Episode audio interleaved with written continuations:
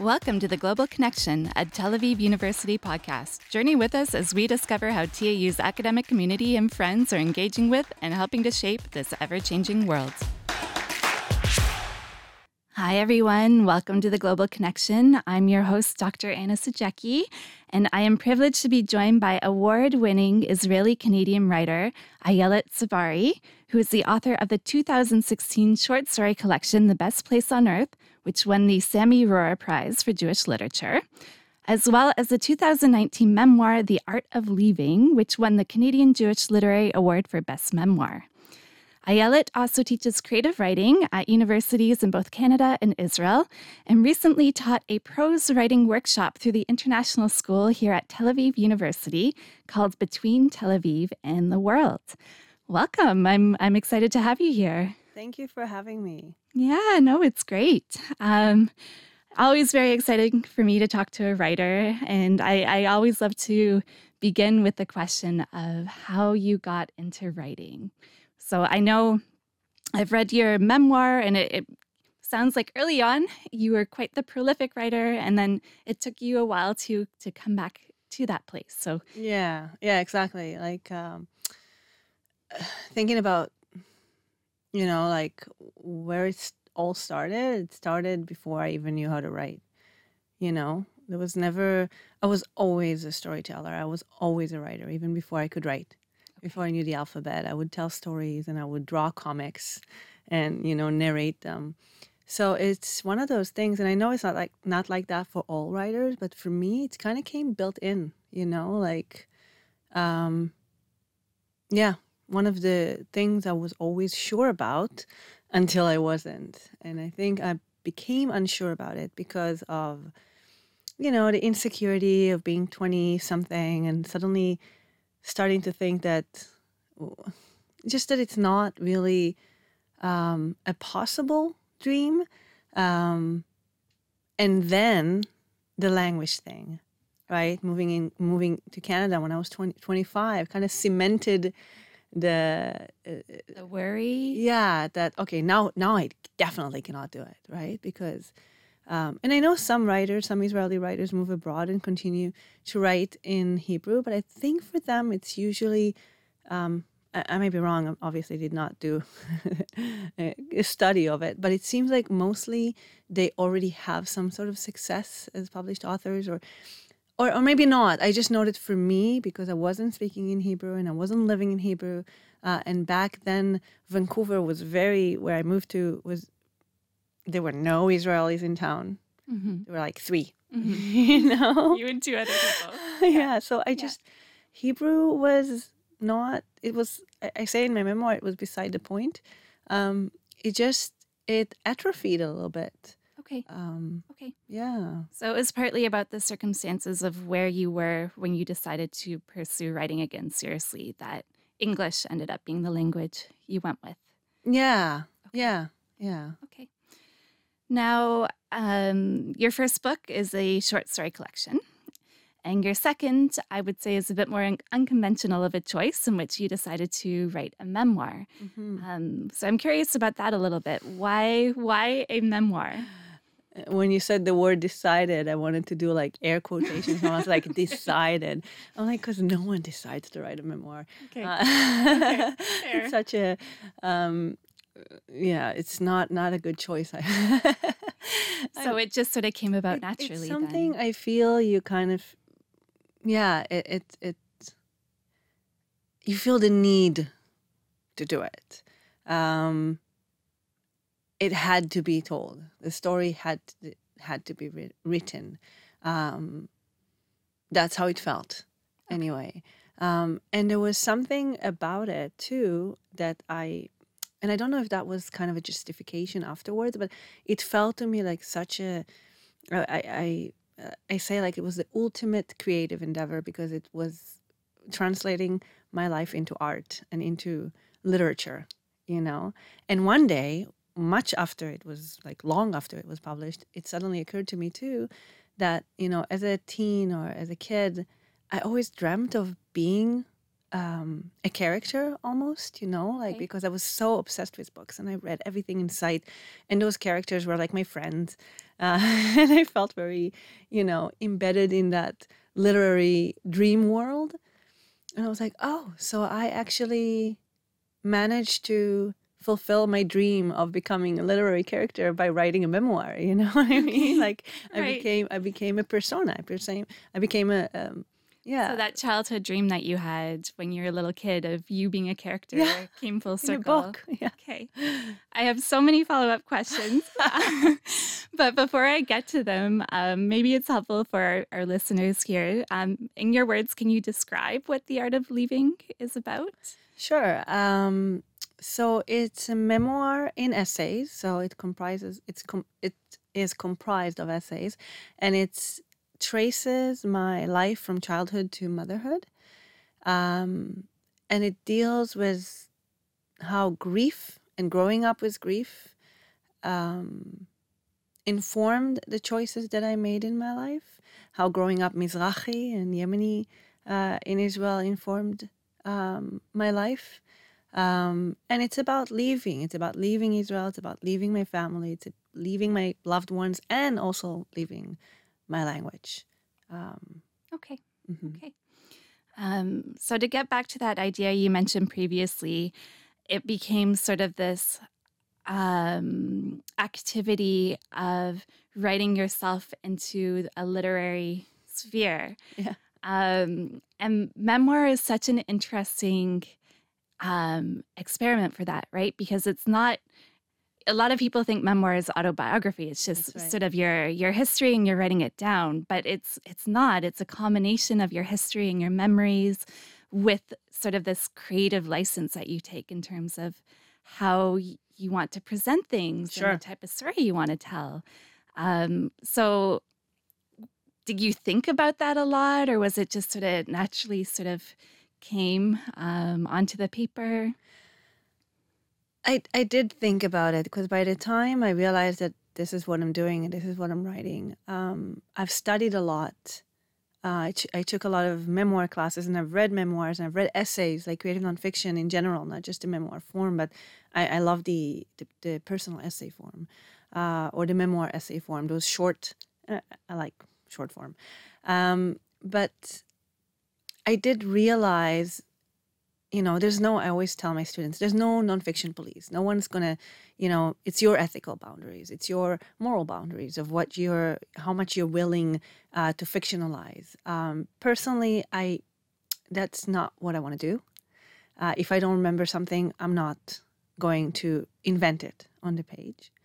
But the creativity or the creative license, as you call it, or the liberties that you take is in curating you know, and choosing what to include and what not to include. You are crafting a persona, you are crafting a character, and you are crafting a story from elements of your life and from elements of your personality that work to um, create a cohesive whole, you know, and to serve what you're trying to impart and what you're trying to say. So that is the way that I see the creative uh, liberty. And it's funny because people think like, oh, you're just laying it all bare on the page. And I'm like, mm you know, this is very controlled. Mhm. I'm in charge. Mhm. I decided. You know, I've had people ask me, really, there's more you haven't told us? I'm like, of course there's more. I'm like, I chose very carefully Right. what I'm telling you and what I'm sharing and what I'm choosing to share. And Um, I think that's a part too when it comes to memoir. People kind of think this is everything here. Oh, yeah. Right? yeah, we know you. We know you. Yeah. Exactly. But there are definitely, you know, it's a conscious, and maybe not conscious for everyone, but there are decisions about what to put in and what to leave out. Yeah, you know, there's um, this um, term, the, the fictional dream, that uh, John Gardner, uh, who wrote books about craft, uh, coined. And I think of that process as the non fictional dream, the making the reader feel like they know you. That is the desired effect. I do want them to think, you know, like I know this character, just like you would in a fiction, like in a novel, right? Mm-hmm. uh, Mhm. but also you know still it's it's curated right so Mm-hmm. So, not to bring social media into it, I know it, it's going to feel like a tangent, but everyone likes to joke if you didn't put it on social media. It didn't happen.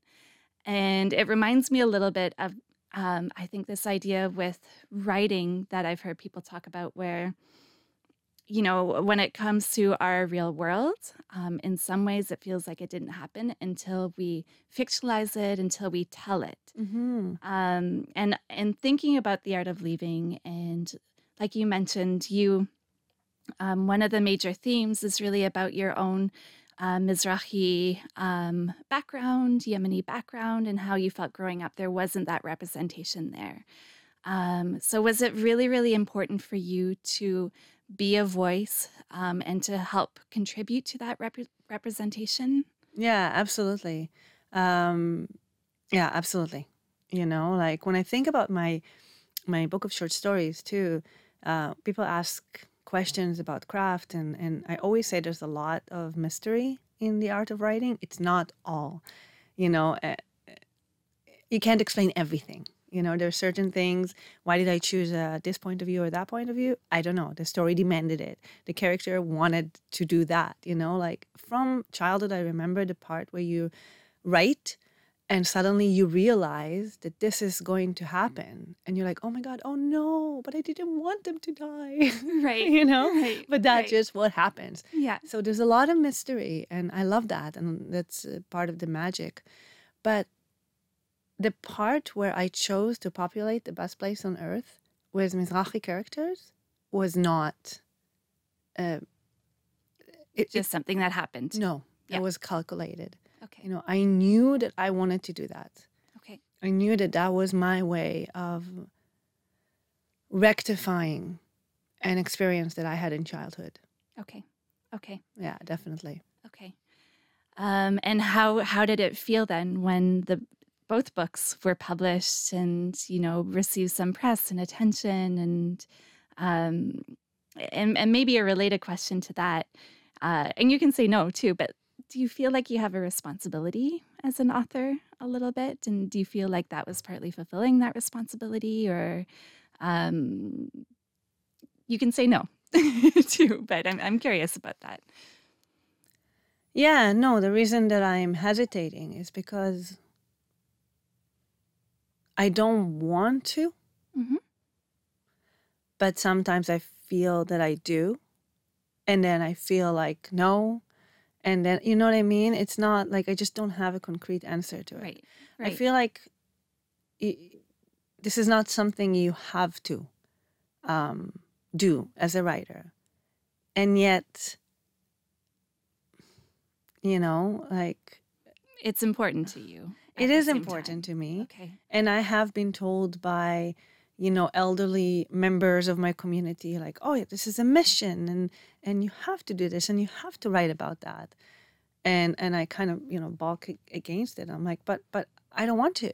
you Mhm. know like i want to write what i want to write and ultimately i do i write what i want to write but there is and it's especially harder it was easier with the first book right Okay. because you write and you don't know who if anyone's going to ever read it Mhm. but once you have a, a book out and then you have a second book out you're aware Mhm. of the readership and you're aware of expectations and it kind of sits a little bit like here and you're like no i, I don't want to think about this Right. you Well, know, I, shut I up. imagine I'm trying to do my thing here.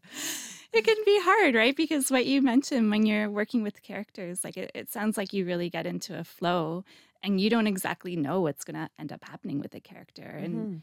and so the idea of responsibility should uh, sitting on your shoulder is kind of It's not helpful to no, that. it's not. Yeah. It's not. Yeah. So yeah, so that's that's why like I'm hesitating. Okay. Um. Yeah. Okay.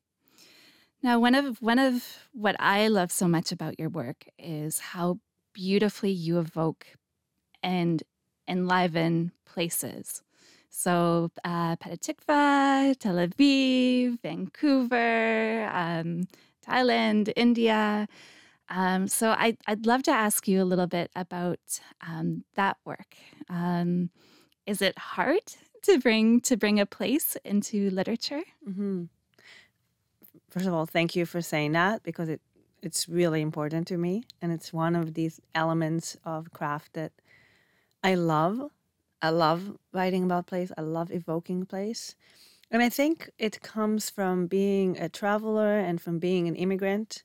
Um, you're more aware, I think, uh, of places. You see your own home and where you come from in a different eyes when you lived away for long enough. Suddenly you notice things that you may have not noticed if you just lived there your whole life. Um, so that kind of awareness of places um, just heightened I feel uh, for for people who travel and for people who have migrated, um, and I guess also just being a writer because you know you're you just see everything, you notice everything. Okay. Um, but I, I I never felt that it was hard.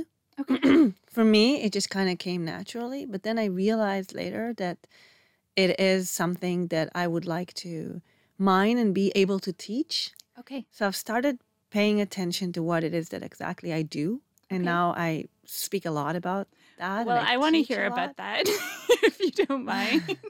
It's like I can I can lecture about place and about writing place for hours. Okay. Seriously, so I'm not okay, maybe not the hour version. So I'm not going to do that. um, But I'm going to give you one, um, and of course, like the sensory details. I think that's you know everyone who writes knows about that.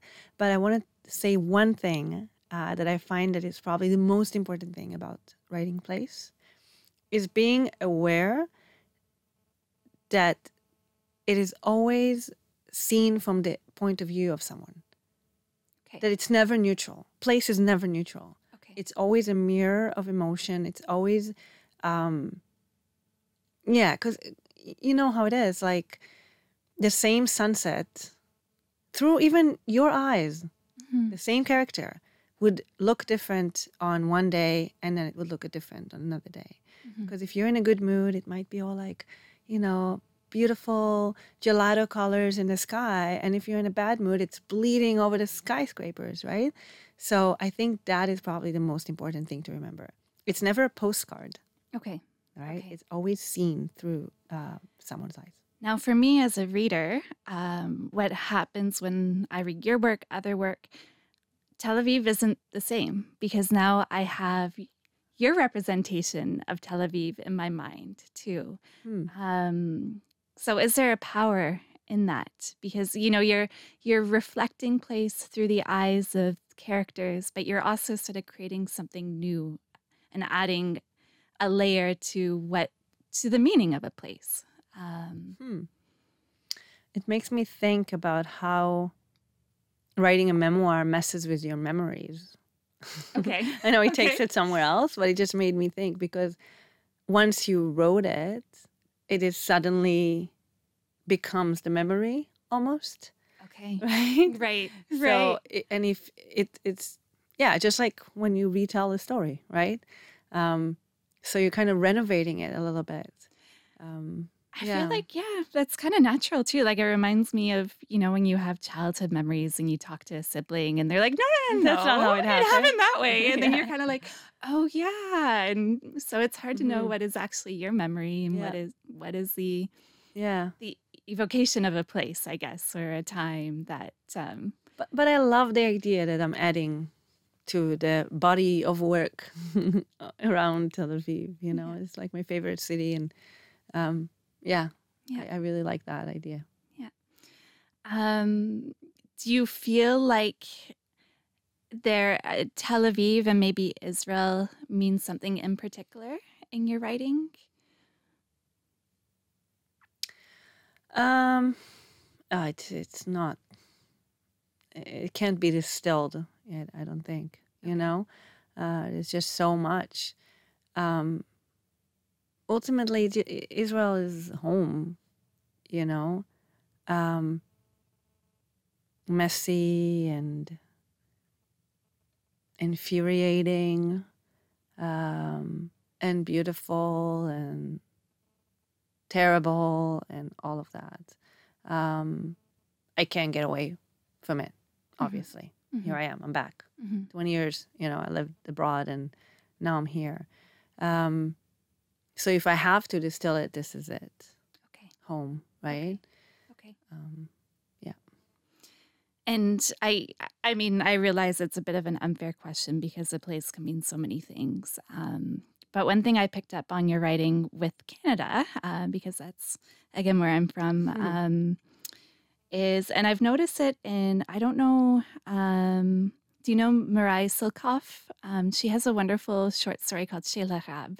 And she presents Canada in a little bit of a similar way, in which it's a space of reconciliation. Mm. Um, so I I don't know if you've picked up on that, if that's sort of unique to Canada, representing Canada in some ways, if it's the idea of just being in a space that isn't Israel. Um, I think it, it is significant that it's Canada. I don't think it's any place would have had the same effect on me. I think for me personally, um, it felt Canada was a little bit of an. I- I'm I'm nervous about using the wrong word, so please tell me if I'm using the wrong word. I am ESL. well, your your, Uh, your English is amazing. so know, don't but, worry. but I- I'm just saying it does Okay. happen Okay. sometimes, That's or I mispronounce things. Yeah. Uh, it feels like it was a bit of an antidote. okay. Um, Yeah. that makes sense. Yeah, For yeah. me, when at that time, uh, not only I came from a very intense place, but also I was a very intense person. Um, it's funny for me now, even though it's been so long now that I'm was gone and back, um, that people in Israel find me, you know, calm or polite, and I'm like, this is Canada. That that's what Canada did to me, uh, because when I came there, I was all fire, um, and it wasn't always. It didn't feel like uh, uh, positive at the time. Okay. I I had a I- yeah, Canada helped in that sense. There was something very calming uh, about it. And by the way, it wasn't just Canada; it was a process. It was India first. Okay. India helped with that, and then Canada.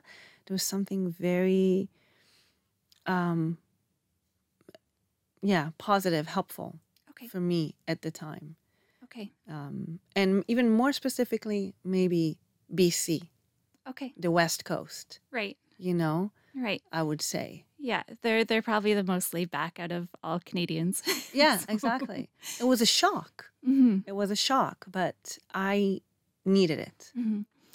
Uh, one of the moments in your memoir that really struck me was um, you talk about an attack that happened to you on a bus in Vancouver.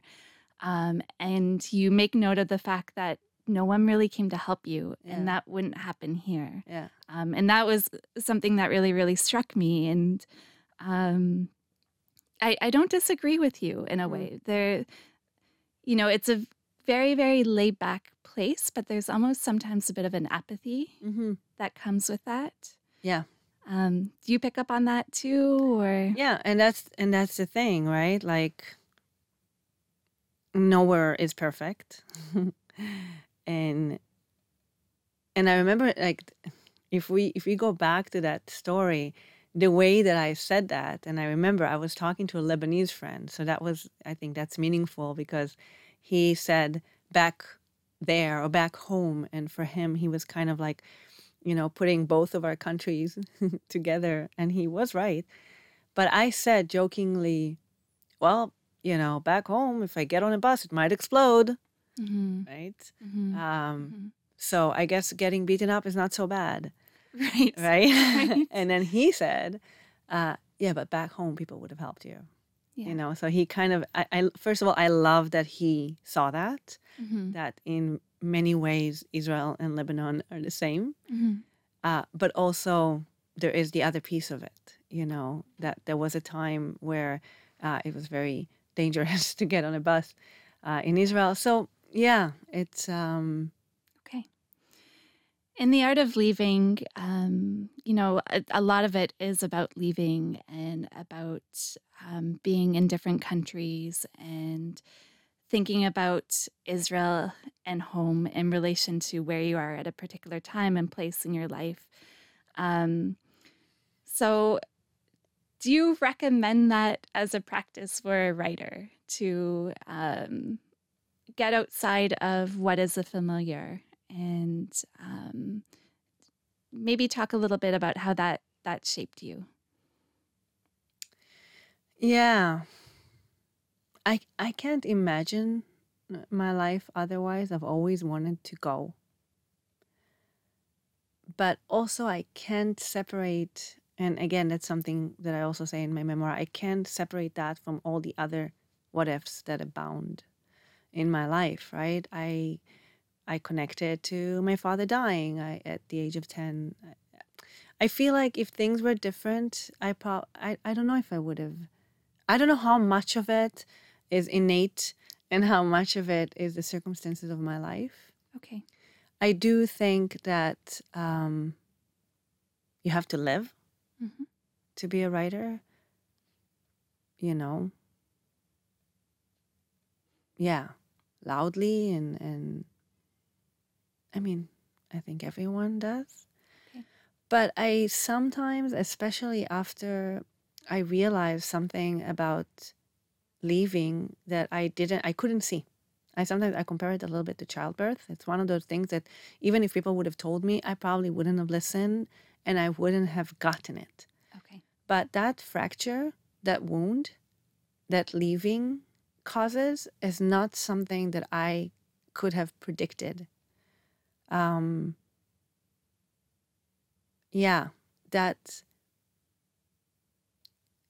it's not easy, is what I'm trying to say. And it becomes harder. Like if I came back within the first five years or so, I probably would have been able to just kind of like slide back into that seat at the table. hmm But because I was gone for 20 years, coming back was another fracture.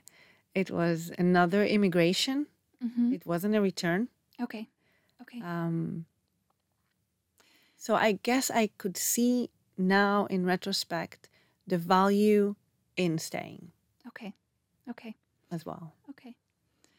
Um, in the memoir, anyway, you portray coming back as sort of a coming into your own in terms of um, your your Yemeni cultural identity, um, understanding of your family, your grandmother, her history.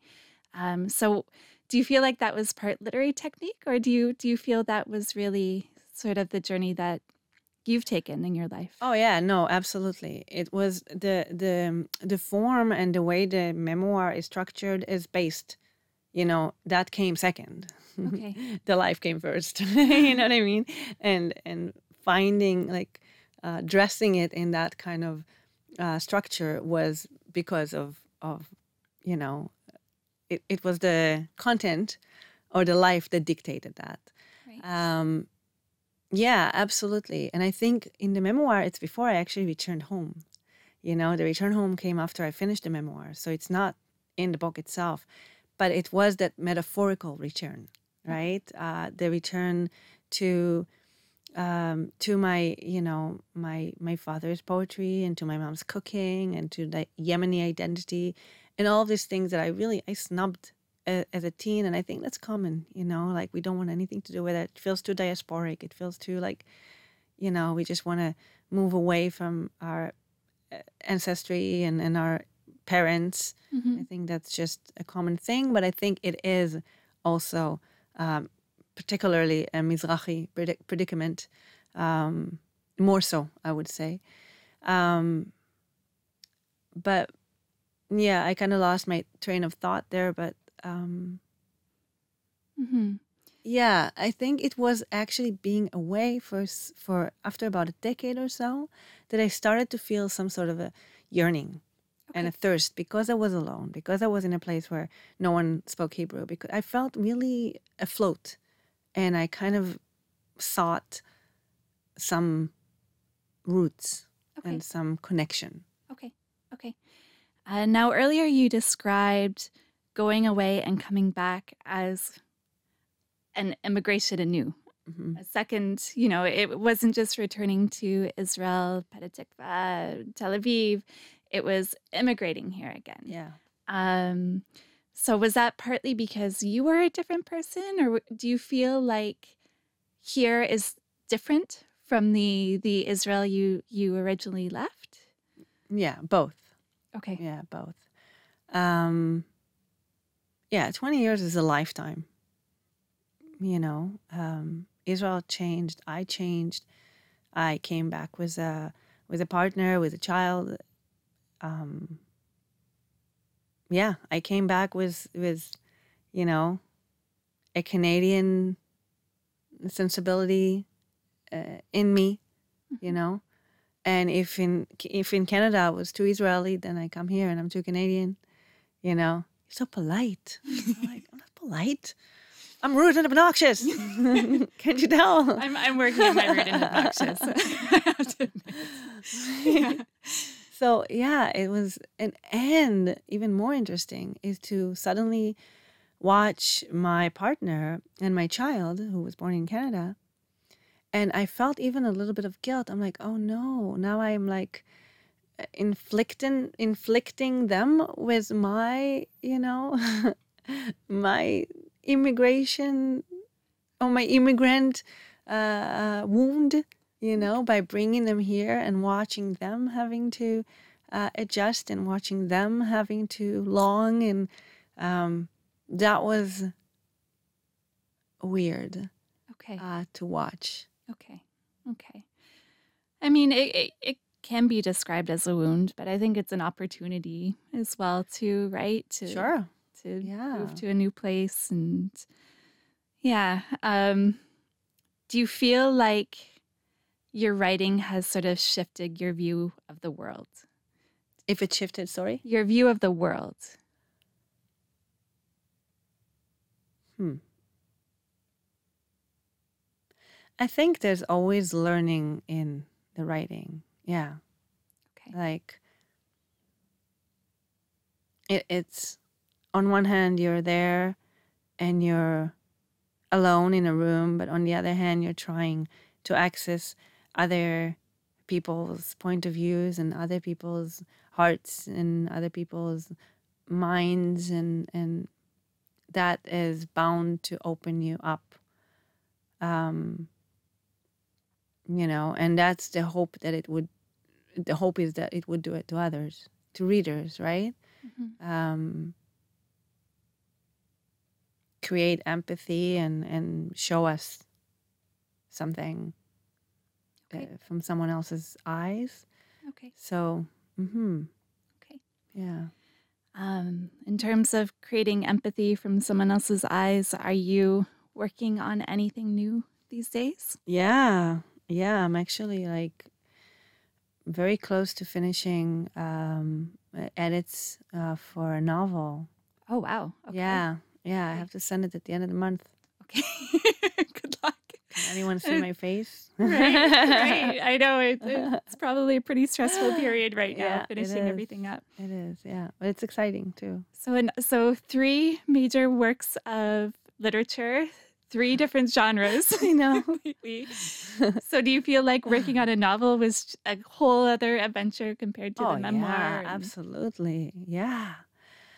Well, because the memoir, even though it's like it was published as a memoir, but it, like I said, it is built of small pieces. It's it's built of essays or or stories. Mhm. So in that sense, there was some similarities between that and the first book. Mhm. Um, I found the novel just so big and unwieldy, and I was like, I don't, I don't know how to hold this, you know, like. So that was Okay. I found that very intimidating and challenging. Okay.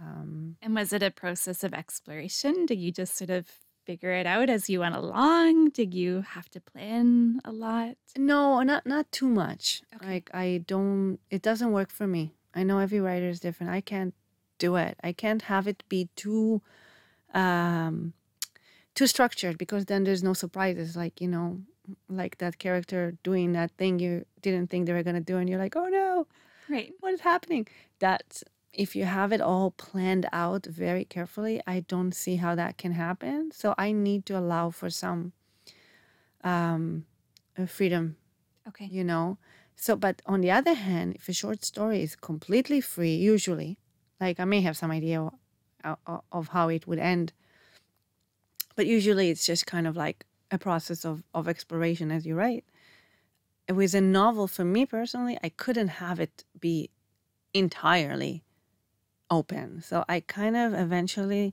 landed on something in between where I have like some spots, some um, anchors, or some moments within the narrative that I knew I had to write toward. Okay. You know, I'm like, I want this to happen at some point. I want that to happen in another junction. Like, you know, like, Right. um, Okay. Okay. and it still can be, you know, flexible somewhat. But um, that's kind of how I Okay. I did that. So to use business speak, you have benchmarks. Okay, benchmarks. Thank you. benchmarks you Sure. had to hit at different Yeah. times. Okay. Yeah. Um, am I allowed to ask what the novel's about? it's so funny. I'm not. I- I'm not trained in talking about it. You know, so I'm like, I, I don't know what to say yet. Okay. Uh, I can say that it takes place um, in the 90s, Okay. which apparently is a historical novel. I know. Like the music too. I Man. know. That was a weird moment for me when you realized that. I'm like, what? Mm-hmm. And also the 50s, which is like the the ma'abarot times. The you know. I, I feel comfortable with that being historical. Oh, yeah. That period. Yeah, that's definitely historical. Yeah. Yeah. Okay. Um, well, I'm looking forward to reading it when it comes you. out. Um, do you have a title yet, or I have one, but we're not sure that it's Okay. the one yet. Okay. So so to be determined? yeah, Okay. Well, congratulations. That's a huge milestone, obviously, Thank to you. finish it and be at the moment where it's final comments. Um, so, yeah, I, I can't wait to to take a look when when it's published. thank you so much. Yeah. And I have to thank you for being here today too, and talking about writing and um, giving some insight into your work and and the writing process too. Thank you. Thank I- you. I- yeah, it was a great time.